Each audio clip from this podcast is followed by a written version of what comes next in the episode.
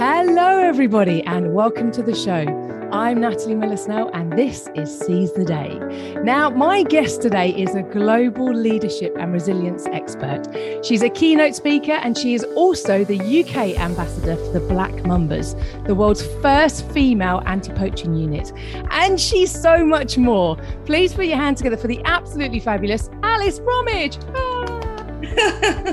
Round of applause my virtual sound effect. How are you? Good morning, good morning. No, I'm really good. And thank you so much for inviting me to come and join you. What a pleasure. It's absolute treat to have you on. Really lovely, actually. And the sun is shining here. And we were just having a little bit of a catch up before, just about business generally. And I'm so excited to explore literally how your whole lived experience has informed and kind of influences how you work in today and the leadership and resilience aspect. So I suppose actually for listeners, let's kind of rewind a bit. Let's cycle back a bit to, to the beginning, a little bit about who you are, Alice. Um, start wherever you want to and what feels most comfortable. But um, the, yeah, from your army days, or how did it all begin for you? What What's the story there? um, so I guess I was born and brought up on Dartmoor, which means you have lots of military people tabbing around, doing their exercises, all the rest. So I was quite used to being surrounded by military families um, and spent much of my youth wandering around on the moor in a small dress and barefoot and not really, uh, you know, with no cares in the world. So that has naturally meant, I guess, I feel quite comfortable with being in outdoor environments and, you know, up and down. The, the moors are quite uh, wild. So, you know, my one of my favorite things used to be to see how far you could lean over into the wind with if it were gusting so hard to see who was stronger, the wind or me. And uh, yeah, and I guess that just evolved over time. I was really fortunate. I ended up going to an all girls school for a while, which was wonderful. So amazing grounding of being mm. surrounded by other amazing ladies, which very much it specialized in dyslexia.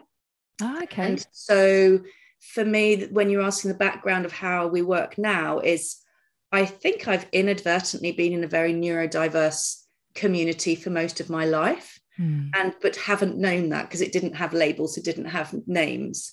It was just that you were surrounded by a very multicultural and also a very multi-skilled set of people. So some people were super bright, others their how would you describe it? Their skills came through in a maybe a more practical sense or in a more applied sense. But because of that kind of all encompassing education of trying to make sure you brought out the best in each of you and every one of you, it's very inclusive. So I think I bring that inclusivity with me too. Um, and then for better or for worse, I had the pleasure of going up to Gordonstoun, uh, so into Prince Philip's kind of domain up in North Scotland for my sixth form. And that is all about plus en vous. There's more in you than you think. And that's again being thrown out into the hills. So finding that actually lots of other people hadn't done that as youngsters. Yeah. Um, so, uh, and I was recruited out the to the army out of there direct. Wow. Yeah. Wow. So I'd done a little 5K swim like you do, and uh, which at that stage I just thought everybody did. I didn't think it was odd, but I guess it must have meant I was slightly more malleable when I went into the recruiters used to come up to school. So they said, "Oh, what have you just been doing?" Blah blah blah. Oh, do you fancy coming down for a recruitment weekend? I'm at the end of the day, I'm a teenager like anybody else. You're mm. going to get a weekend away from school. Of course, you're going to say yes. Um, and that was the beginning of the end. wow. And so, how old? So you're 16, did you say? I was I was 16 at that stage, and then I joined. I got went through all the training in, at age 17. So Fantastic. I kind of yeah, I had a pass to Sandhurst then from 17 onwards, which was a you know real privilege. So I actually went twice. I went for a very short course at the start, and then did my gap year in the army, uh, and then went to university and was sponsored partway through the university by the army as well. So ended up then going back in whilst everybody else was going to the city, and I ended up going back to Sandhurst and thought maybe I'll just go for the year. And 20 years later, kind of popped out the other. well, that's actually incredible. And what is it? If, if you could, I mean, I don't know if this is uh, possible to do, but if you could pinpoint one thing about the army that kept you there for so long, what is it about it? this is, uh, so, if I was being brutally honest, my mortgage. It's a great answer. Um, but that was just purely because, ironically, we'd uh, I'd been so fortunate to go out on a tour as soon as I joined, which mm. meant I then had a tiny bit of savings. That then meant I was able to go and get my first little baby flat, and then you're kind of suddenly into this adult world. But in the reality of the the deployments for me, right? So there's a, an, a wonderful saying which is, "You're there to protect those that can't protect themselves." Mm. And only in hindsight do I look back and I was gold, you know, goalkeeper at netball. I was goal defense oh. in hockey. And, you know, whenever we were out on the hills, naturally, if somebody had a heavy backpack, I, am the size I am now, age 12. So I was always quite, you know, I've had mm. a strong physique. And um, yeah, so the prospect of looking after other people, my mother was a justice of the peace. My parents ran a hotel.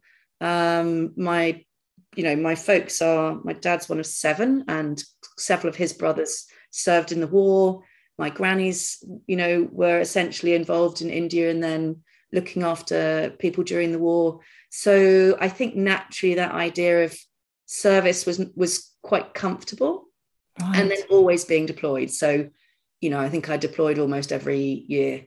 Uh, yeah, a, a lot. wow and, and when you look back, that's t- 20 years is um, is absolutely incredible.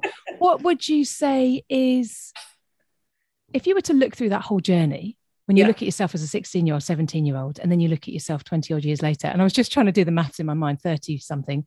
What what's the most transformation? What's the biggest transformation for you along that journey? What what did you really take from it? So I think the immediate take, which is why I now do leadership, was working for some of the world's most phenomenal people. Right. And the art of bringing a team together, bringing out the best in a very diverse community of people. So, you know, so I did various tours with some, you know, quite specialist units, and mm. the leadership there was just, it's almost indescribable. It's what the things of legends are made of really mm-hmm. kind, empathetic, phenomenally strong, hugely capable, and therefore very humble people. And so, yes, they can go and kick doors down. Yes, they can go and help shape politics. You know, you're helping enable a nation to have um, free and fair elections as much as that's possible, which was, for example, in Afghan on my final tour. So you're just there going, I'm helping shape global politics, but with phenomenal people around you. So that idea mm. of you're the average of the five people around you. Well, I think I was definitely at the bottom of that five average, but it, gave, it gave me the exposure of what does what does not just good look like, what does awesome look like? Yeah. And um, and then what do I draw with me now? Ironically, is I feel very comfortable having served in West Africa. When I meet people from different nations, as a civilian, I've worked in Somalia um, supporting the security forces there as a consultant, ironically, doing the leadership development mm. rather than as a military person. So I feel, you know, I love being able to cycle along the road and go, probably sounds very rude and not very PC, but so kind of stopping my bike this weekend and going, Do you come from Somalia? And the guy looks at me and goes, Yes. And I said, Oh, I love being in Mogadishu. And he just went, You've been to Mogadishu? I was like, Yeah, I loved it. Spent five, six months out of there. It was a fantastic place. And we had a really great chat. So that's the piece I think is, and, and again, is probably why I love the leadership and resilience is it can take the mystique out of what does D&I mean. Yeah. We're all just wonderful human beings and it's helping bring out the best in each person. And, yeah. you know, I've spent so much time away, ironically, integrating into the UK, I find the hardest. That's fascinating to hear you say that, actually. Yeah, what that's like, even coming back home and being around, you know, particularly when folk within London actually sometimes have been so fast paced that don't actually even notice each other. And I'd like to think that COVID has given people the opportunity to step back and actually be more aware and actually be more yeah, just more focus on who's around you and what's going on and everybody's challenges. But it's really interesting. There's a lot of, I mean, beautiful language you've used there and a lot of wonderful things you've talked about you know you mentioned about the the neurodiversity diversity generally and inclusion and how that works. But specifically you talked about team and this really fascinates me when you spoke about the army but then how this leads on to to current life i suppose. What is that like and what was it like as a youngster learning to navigate all of the different dynamics within a team all of the different personalities all of the different and in challenging circumstances as well I mean, it's not like you, you know you're just talking about who's going to make a sandwich or something. You know, there's a lot of stuff going on there. How was that to navigate with a, a young person coming through? You know, the, the the army world. Well, ironically, I think it's uh, almost easier than Civvy Street. Right. Okay. When you are, and so we now run resilience leadership retreats, which are all in beautiful, stunning, amazing locations, but it involves, you know, swimming with orcas or walking with lions or going up into the mountains. And oh. So I guess what I found is a team bonds fast under pressure. Right. So, you know, that's what I used to do for my own team. You know, is to run a team of 85 um, analysts and specialists and we were based out in Germany. They were deploying to Afghan all the time. So we always had a team of eight in Afghan all the time. So for the two year rotational cycle was helping them create strong bonds fast and that would last and then creating a high performance team that can go out and run solo. So that whole team of teams aspect, uh, which actually comes out of uh, General Stan McChrystal, who I worked for at one stage. So he used to run all the USSF and then ran Afghan for a while. So, right. uh, you know, again, a just a phenomenal human being. Just never run next to him on a running machine. I did that once. I will never do that again. very tall, very slim, very fit. Oh. Yeah, and I'm like, what? What a mistake of the maker. I've learned that very quickly. yeah. What a, but that was, uh, but it keeps them human.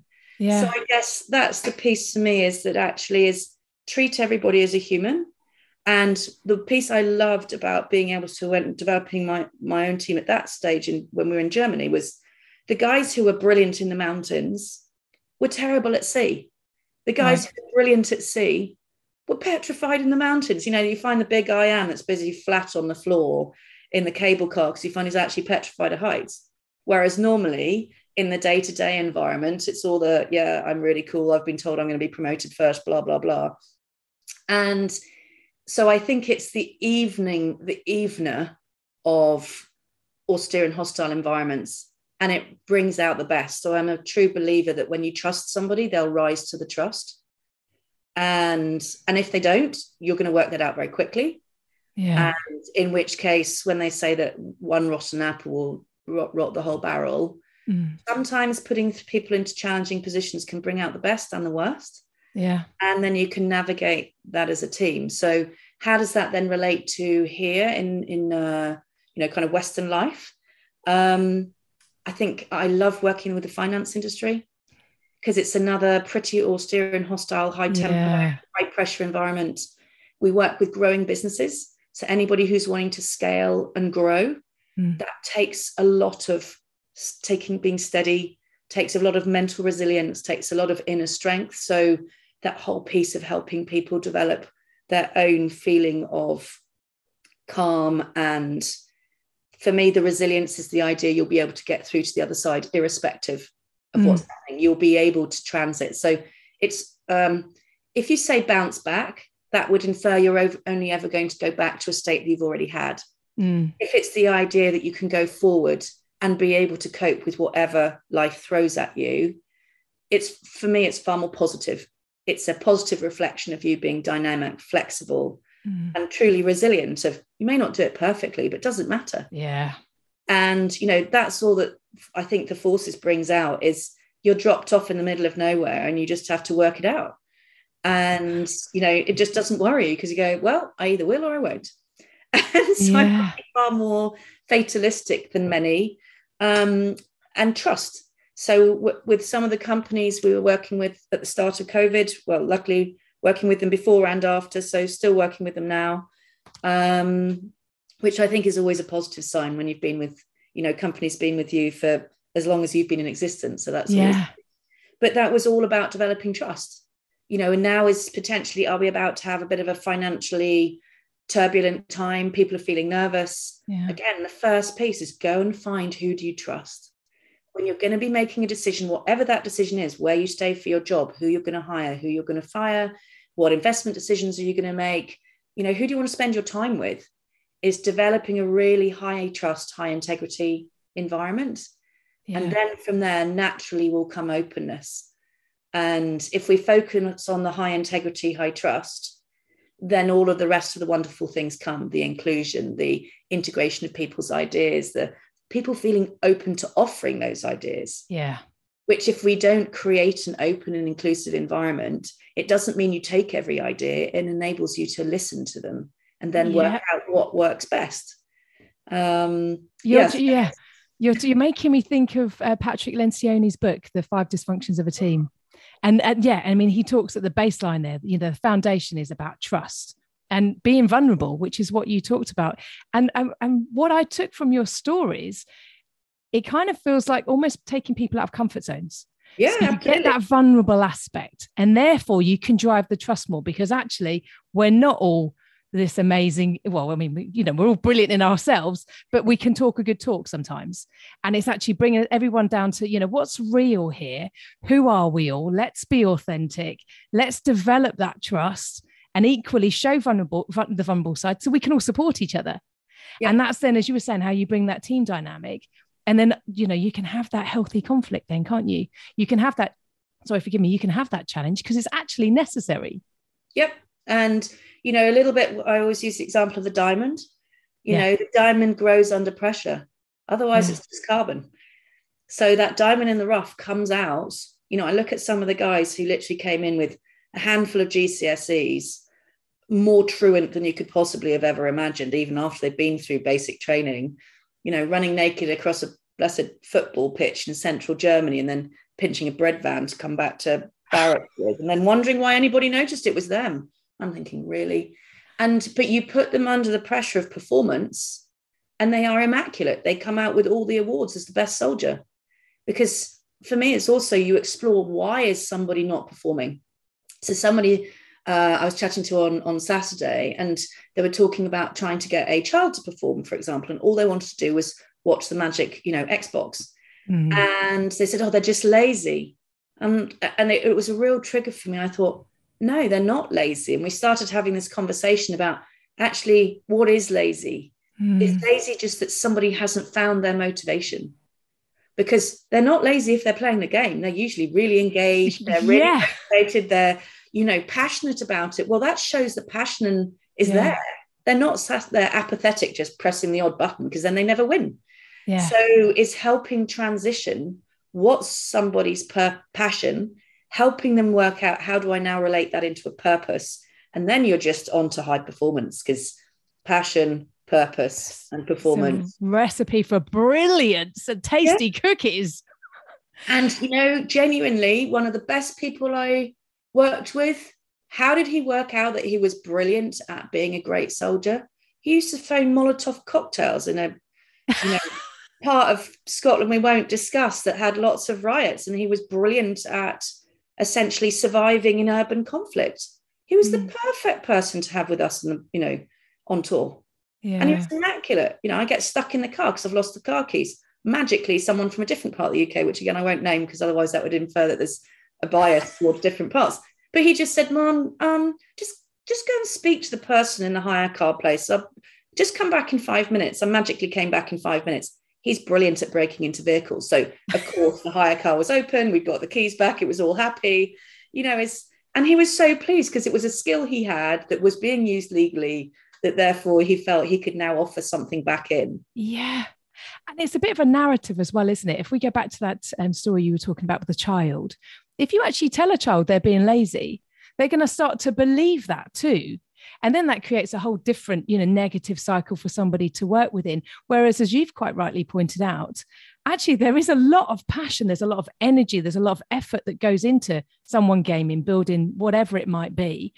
And you know when you can hone or fine tune or understand what motivates as you've brilliantly uh, said earlier that can then lead forward rather than drawing on a negative it's not quite what i want you to be doing therefore i'm going to use this language to describe it and so judgmental from us as adults. Judgmental, exactly. Great word. Whereas you imagine where is all, um, you know, for better or for worse, like I said, work a lot in the finance industry, come out of the cyber domain, you know, working with a lot of techies, a lot of the, time, you know, for many years. And I love them because of that diversity, just mm. literally different thought processes, different way of accessing the brain, different way in which they want to approach the day.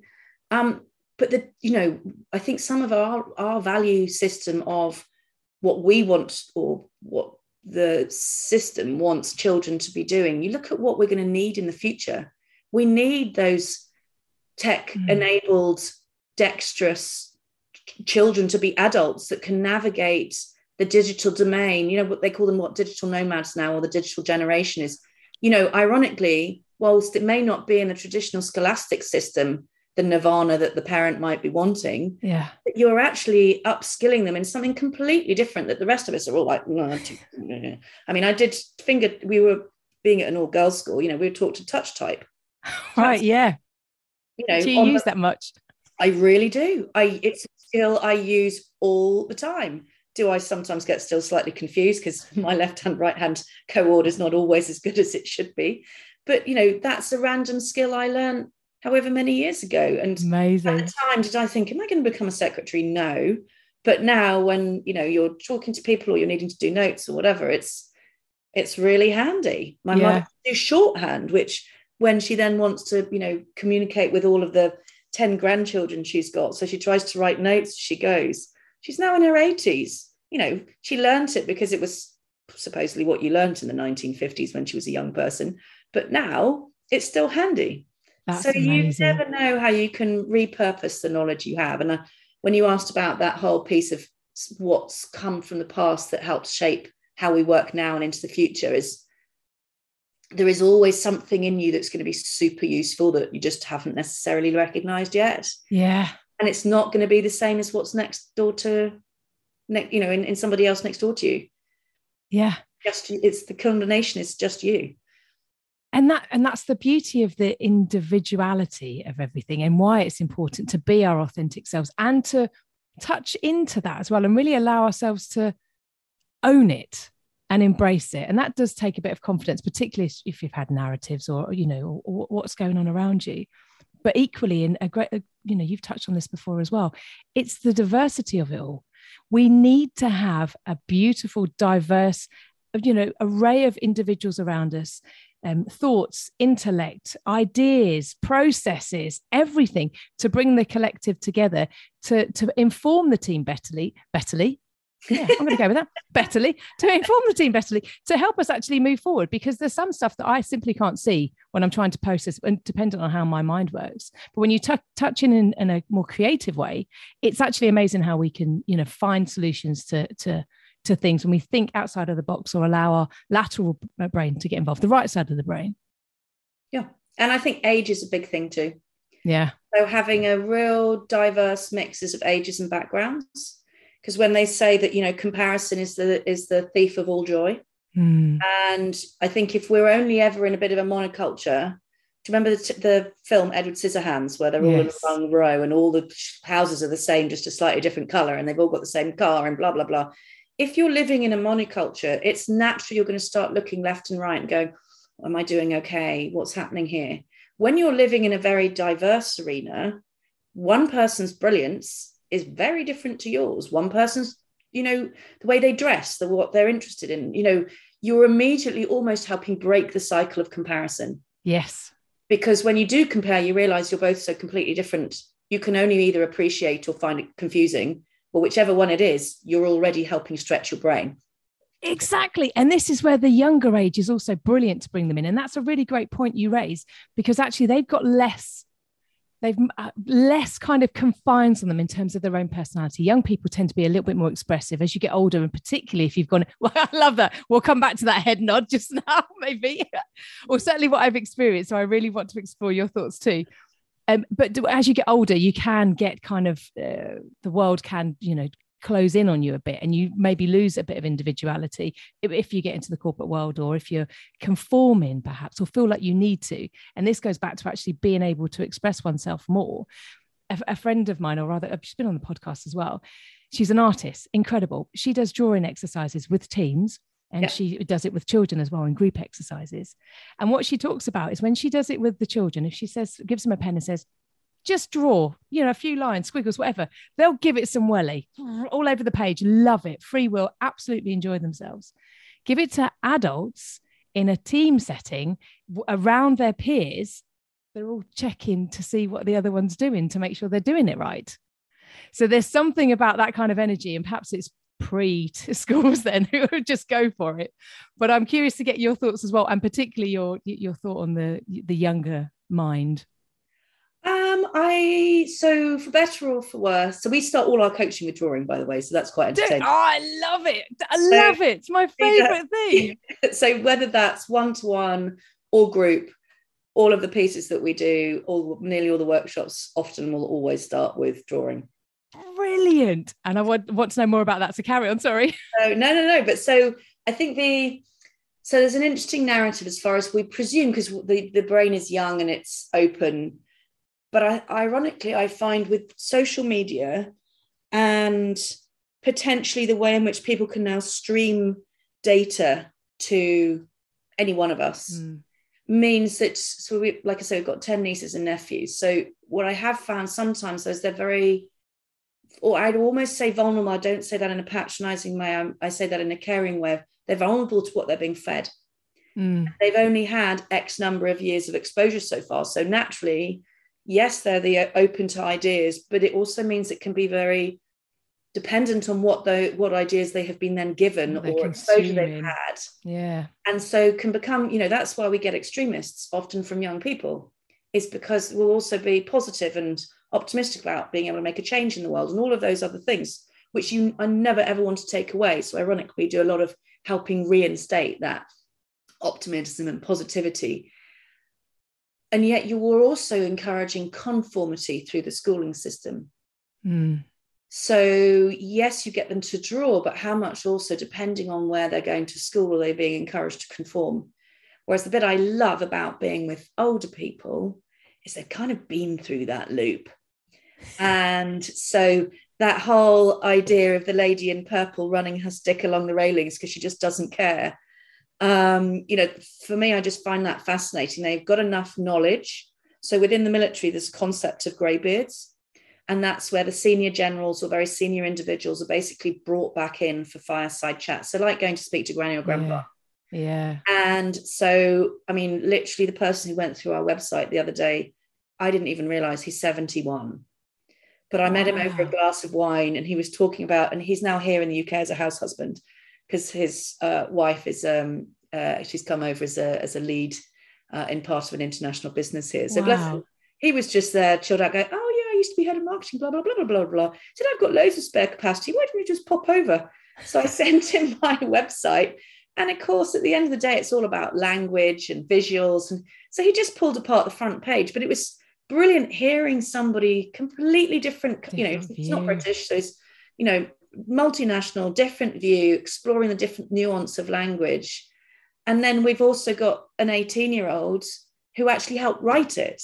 So at both ends of the spectrum, you've got this wonderful interface of being able to pull out the best parts. So the her creativity created that website at the start of COVID. She came up as my assistant to stay for, well, we thought she was going to have a house to herself, but essentially the next door neighbor who was lending us their space as you would imagine, coming to North Scotland, then decided that he wanted to come north. So she and I end up cohabitating for three months, bless her. So wow. yeah, amazing, amazing, amazing person. So she's 18, just arrived in the UK, doesn't know anybody. COVID happens. She's just started working with us for two weeks. And I said, Well, I'm going to Scotland, which is where my family are now. Uh, I don't need to be in London for COVID. If you want to come, come with us. And we went with 10 bags on the train, you know, in love it in my pajamas and flip flops because that's all I could carry the following day, and was there for two years. But she stayed up there with us for three months until her own family needed support because her granny had got COVID, so they came south. Oh. But, you know, having an 18 year old, yeah, my parents are octogenarians, so two 80 year, you know, mid 80 year olds and an 18 year old and me with all of this cross age group interface. Yeah. Driving business forward. We doubled during COVID as a business, which was great because people need support. Amazing. It needs support. Yeah, absolutely. 100%.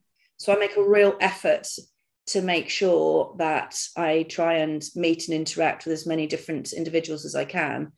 You know, is that exhausting? Yes. Yeah. does it hopefully mean that I've still got as much of an open exposure as I can do, given the, my own background, which is white and British and female yeah. and been through a really you know, eclectic background, which means that for some they'll relate and go, oh my God, that's amazing. For others, they go, what?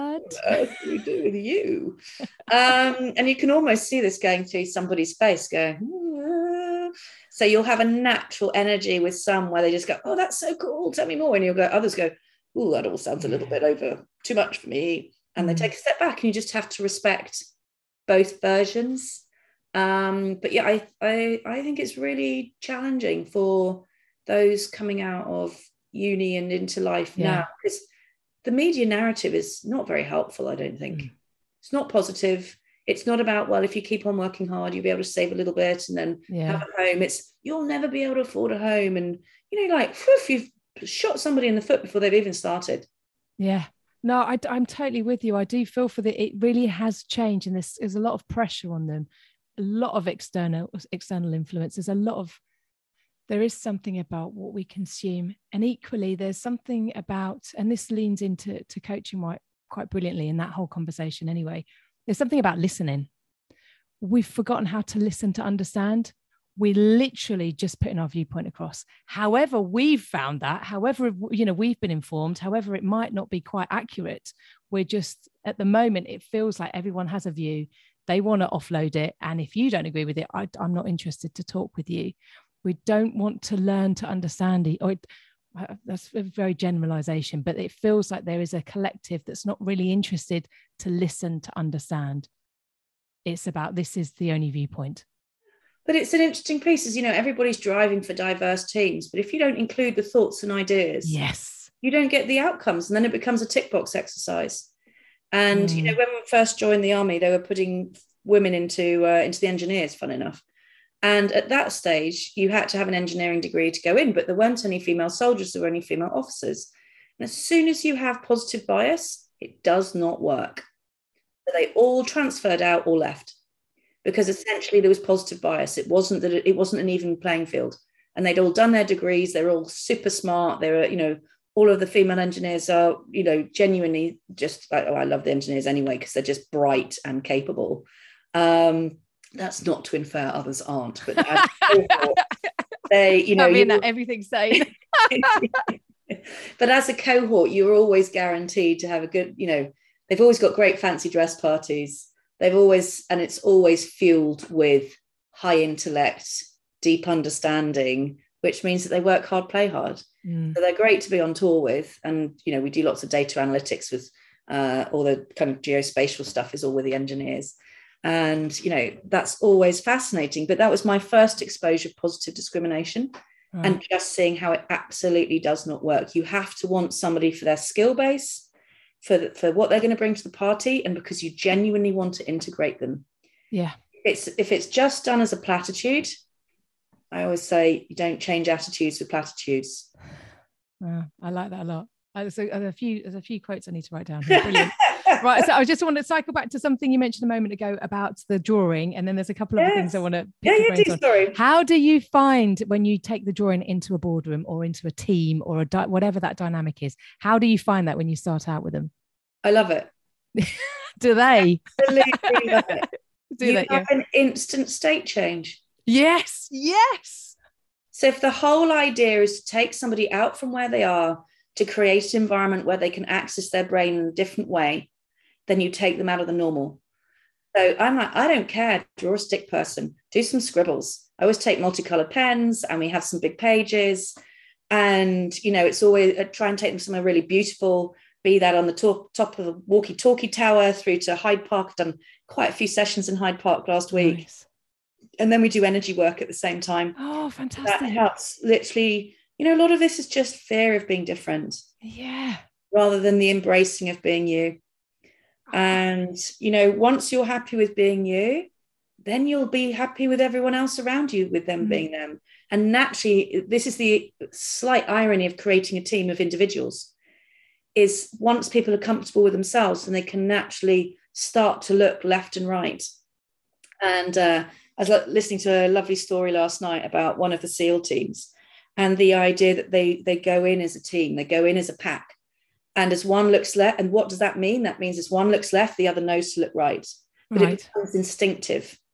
And the same when I'm looking after the black mambas, you know, they're all on the patrol, they're all doing similar role, but one loves zebras, one loves lions. But to actually get them during our first sessions to acknowledge the difference and see the color of difference, which yeah. meant that actually, when we're then out on patrol and you're doing tracking or you're listening for the different sounds of the animals and you're looking for the different spoor and all of the other things, the person who, you know, for better or for worse, I love lions, hence why I have the lion. Yeah.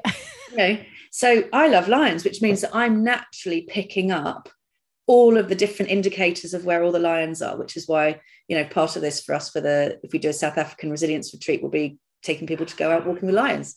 Wow. Um, whereas some of the others love the bushbuck, some of the others love the giraffe. They all have their own, which means they then learn and read about it. So then we can do sessions of them actually sharing doing a knowledge share and they all get really excited because rather yeah. than having to learn the whole book of all the different animals and etc etc each one's learned the one that they're most passionate about first and then they can share that passion with each other and the, that energy just the resonance raises and the energy raises and then they all start getting really excited and you can go out and you know have little competitions about who can spot the most of which other other person's animal is and it sounds really simplistic but when you're needing them to be able to see you know the, the the sights and sounds within the bush are what will keep you safe or mm. will show you and will show you danger and it's the same when you're in an urban environment so you find what people are really passionate about and then they can help you navigate that urban jungle of who's doing what and where and why and what are the combat indicators what a great comparison. I love that. I love that a lot. And now I would like to talk about the Mambas, please. So, what is it? I talked about it at the beginning as being the world's first female anti-poaching unit. Yes. So, what? How did that all come about? How? What's your involvement? It sounds like you're out in the bush, which sounds incredible. What is? What is it all about? So, on the premise that you know you can't do the same thing and expect a different result. So, back in 2013, um, lovely guy called Craig Spencer, who is the founder of the Black Mambas, was approached and they just said, right, he was um, staying up in a reserve in um, Greater Kruger up in northern South Africa. And um, they said, right, we really need help with anti poaching. And at that stage, rhino poaching was just starting to take off. He'd done a lot of um, work in the um, anti, um, uh, in this kind of smuggling arena, basically more waterbound work, and had come to take sanctuary up in the bush with his dog in a caravan, as far as I can gather. And so he just looked around and goes, Well, what is everyone else doing? And in which case, this is what again comes back into the correlation between all these different experiences and how you bring it back into coaching and normal life. Yeah. What is everyone else doing and how do I not do it? Brilliant. And that's literally yeah. what we do with our coaching is what is everybody else doing now? Just don't do that. So you're then bringing, well, you bring the best parts of what others are doing that you've you know works, and then he said, well, nobody else is using women. Everybody's using men. The pressure on men is significant. You know, they're all expected to be providers. There's the whole machismo aspect, um, heavy targeting from the poachers into the male anti poaching rangers. You know, so the dynamic is different. Whereas the women are unarmed, so the black Mambas are unarmed. Right. Which again, everyone thinks of poacher weapon. So do you go weapon to weapon? you know that whole piece of smother and love often gets a bit of a um, short shrift of being a bit woo woo and a bit you know it's just not the case mm. because that you're causing a cultural anomaly if you're going to shoot an unarmed female as a male from your own community because the Mambas are all sourced from the five different tribes around the reserve so that means mm. they're living and breathing and coming from the same communities arguably where the poachers come from right. or close by so they hmm. all, each of the members supports up to 10 people each. You know, sometimes there'll be single mums or they've already got children or the way in which the families support each other means that they are the main breadwinner for an entire, you know, section of that community. Yeah. And then, so that helps create a cultural anomaly. So when the poachers come into the reserve, they don't want to shoot a Mamba because otherwise you're essentially shooting an unarmed woman. Well, yeah. that is not going to go down well in your own community. So, and the Mambas always say, we don't need or want weapons. I mean, are they weapons trained? Yes. So, mm-hmm. have I gone through weapons training with them? Yes. Do they have other, you know, close arms that if you needed to protect yourself, you could? Yes. Um, are there other armed response units in the area that support them? Yes. So, there's still that safety piece But for the actual, how do you stop the poacher? You just create a real strong deterrent. So they patrol a lot. So 10 to 12 Ks walking patrol every day. As the sun comes up, you can then see on the sand and on the on the ground where potentially you've had either different tracks for animals or different tracks for humans. So, wow. you know, helping develop their tracking skills, hence needing to even get them interested and enthusiastic about being in the bush and what's in it for them. I'm going to be able to see my, you know, I'm going to start studying the giraffe. And then you realize yeah. that actually around where you can come into the reserve, you know, where there might be, for example, a river or an edge of a, of a, of a fence line that then can create a bit of a vulnerable point, you'll be able to get to know all of the natural characteristics of the animal life that's there. Amazing. And so they'll see when there's a difference. So that's where it sounds very simplistic. Like, oh, let's explore the, you know, is giraffe your favorite animal? Well, suddenly you see a change in how they're behaving. You're seeing a change in where they're eating. What are they doing? And then you can go, oh, why is that? Then you go out and do a snare sweep, and they're like, oh, okay. Bushmeat is a big deal. People, you know, during COVID, you know, you can't fight a poacher that's fighting for his family or her. Yeah. Whereas you can fight a poacher who is I say can't, that's so black and white. Culturally, I think for any of us to stop somebody taking an animal to feed their family when you're on the point of starvation would be very, very hard. Yeah. If it's just to take a horn off the front and sell it to somebody in a different nation to make money, that's a different social conundrum. Absolutely. So, for example, at the start of COVID, the Mambas did, you know, they looked at the battleground and goes, okay, what has the situation changed? Yes, it has. We're all now in lockdown. Um, lots of people made redundant. So for whoever's listening, I would suggest if you're going on holiday anywhere, is check what they did during COVID. How did they look after the team? How did they look after the people around them during COVID? And if they just shut everybody down and sent them all home, for me personally, that's a no-go zone. I mm. don't want to go on safari where somebody just shut everything down and, and made everybody redundant. I do want to go and support the businesses, which some of my peers have literally use their entire life savings to make sure they still kept everybody paid and looked after during the whole of year of two years of COVID. Yeah, that's quite a big deal to the local economy.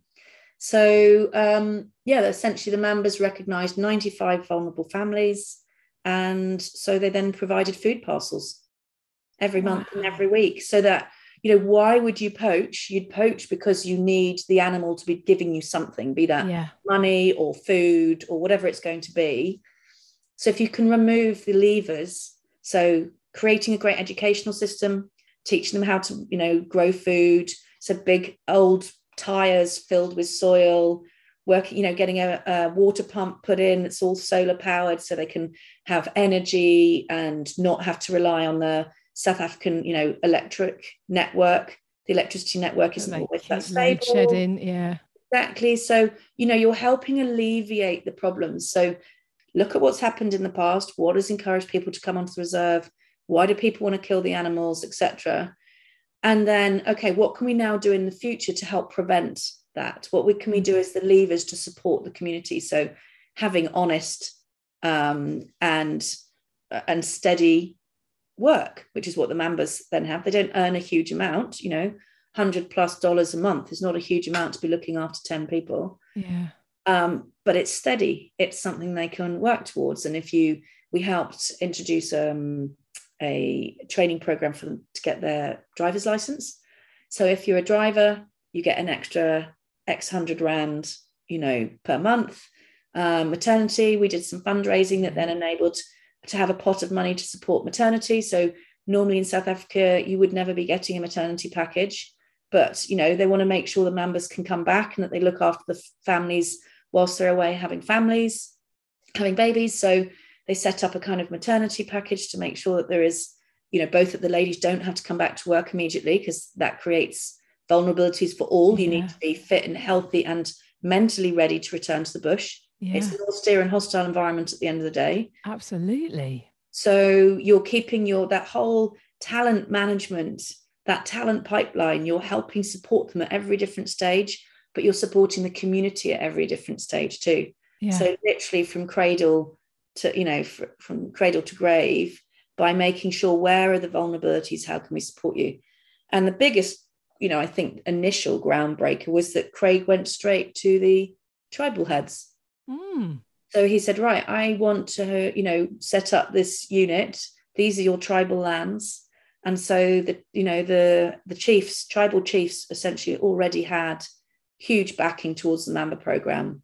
And then they sent forward their best women. So it was who do you want to represent your tribe?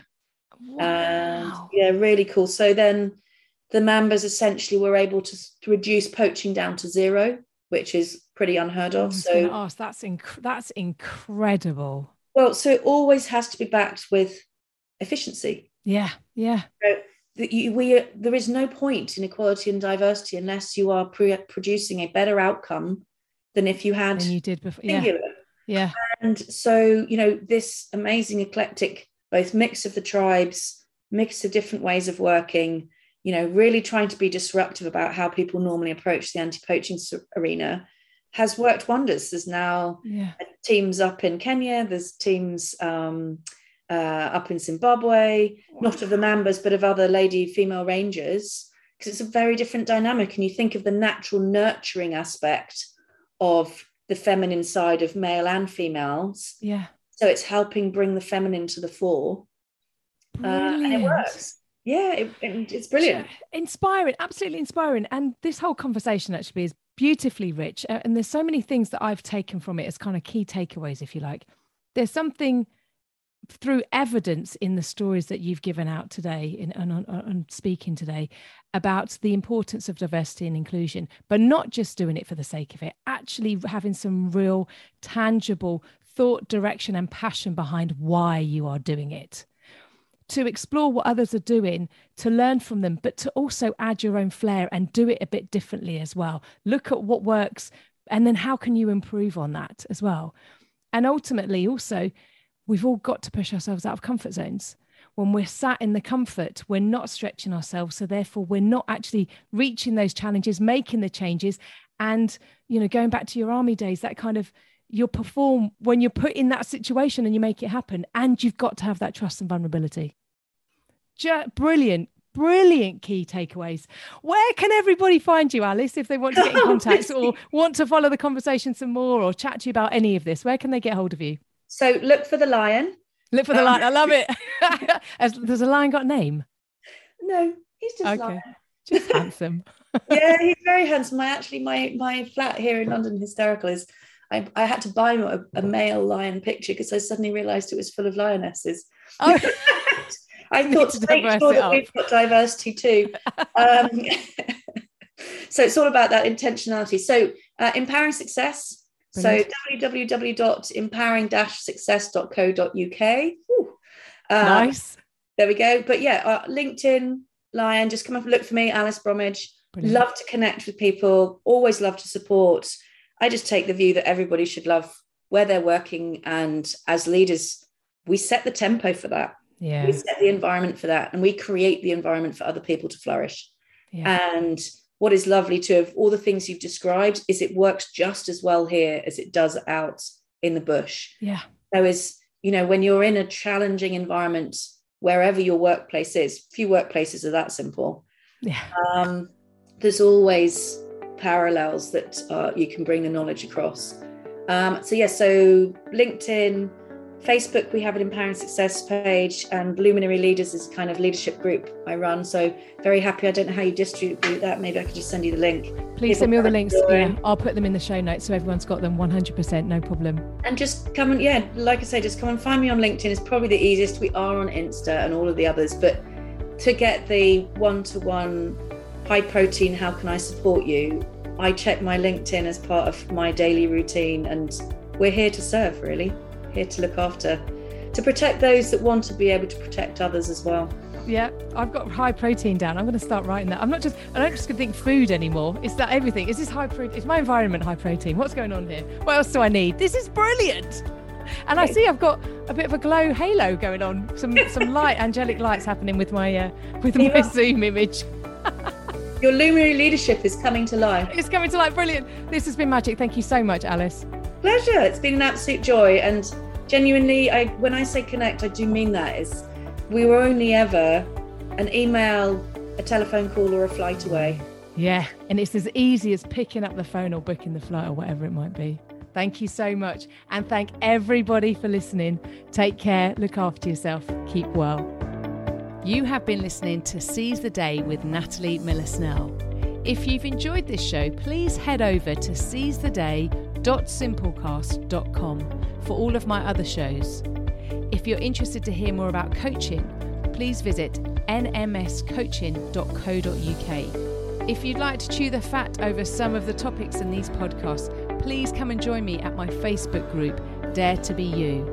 And I thank you from the bottom of my heart for listening.